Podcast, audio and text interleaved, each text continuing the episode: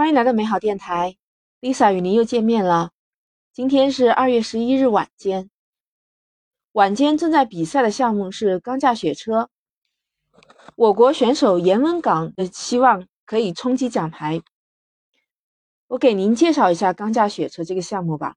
它是一项考验运动员的操控技术还有心理素质的一项比赛。这个比赛的危险性和特殊性也就决定了。在人们看到这场比赛的同时，是一场视觉感官的强烈冲击，所以它非常具有观赏体验。当看到选手在高速滑行中是利用自己的身体姿势来操纵他的速度，并且要一直驰向终点的时候，观众们都会不禁的发出惊叹和欢呼的。这个项目呢，它是没有制动装置的，也就是它没有刹车装置的，所以一直要以非常快的速度去滑行。而钢架雪车的这个比赛场馆呢，一般都是在大山中。北京冬奥会的钢架雪车项目是在延庆赛区的国家雪车雪橇中心举行的，俗称雪游龙。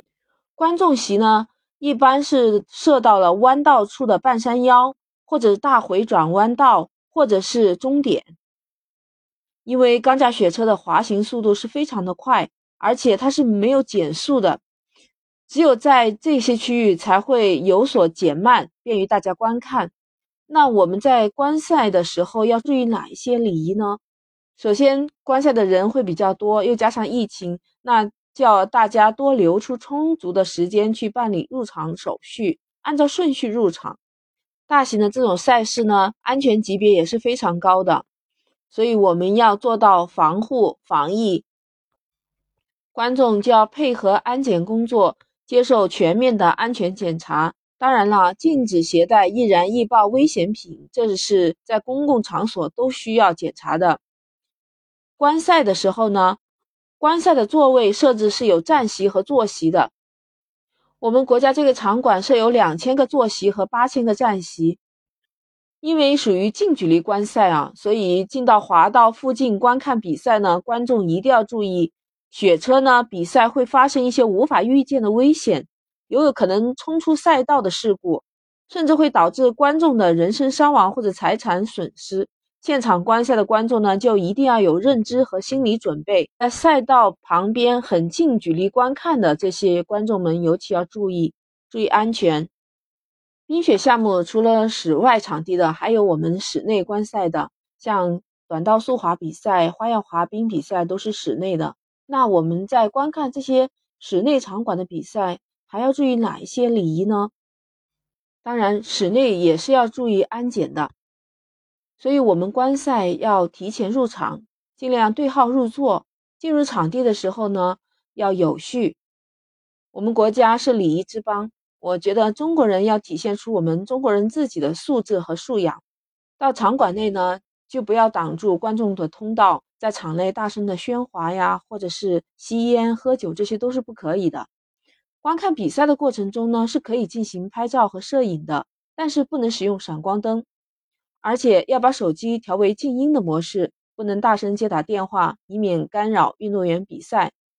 说点题外话，就是我们平时去电影院看电影都是不可以这样大声喧哗，对不对？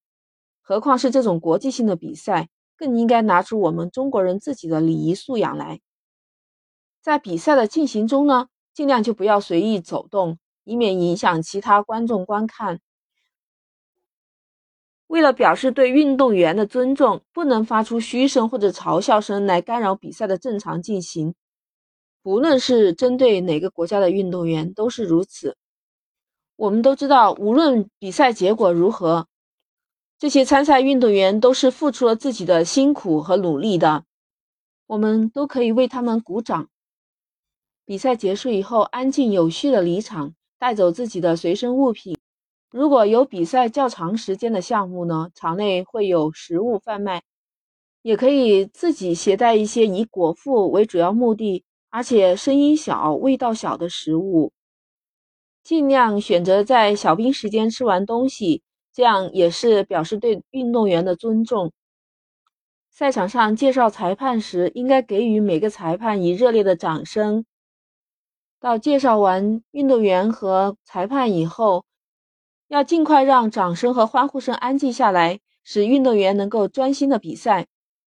当获得金牌的运动员是来自我们中国的时候，升国旗、奏国歌，要全体肃静起立，行注目礼，可以一起高唱国歌。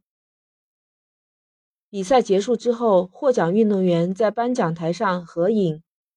接着，他们会向现场观众绕行一圈，示意应该给予热烈的掌声和欢呼声。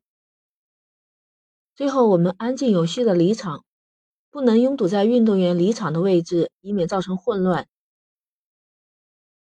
携带好自己的行李物品，主动把自己的垃圾都处理掉，让我们的观众席干净卫生。这也是展现我们作为一个文明的观众的风采。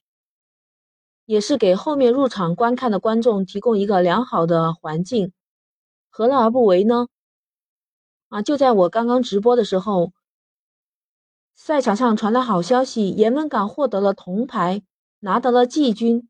我们为我们的中国健儿欢呼、骄傲、奏国歌，一个良好的视听体验。今天的小分享就到这里，相信听了我的分享，您一定是一位非常合格的、有涵养。懂得尊重别人，别人也会尊重你的优秀的中国人。我们这一期就到此结束，下期见。订阅我的专辑不会迷路，欢迎评论和留言，拜拜。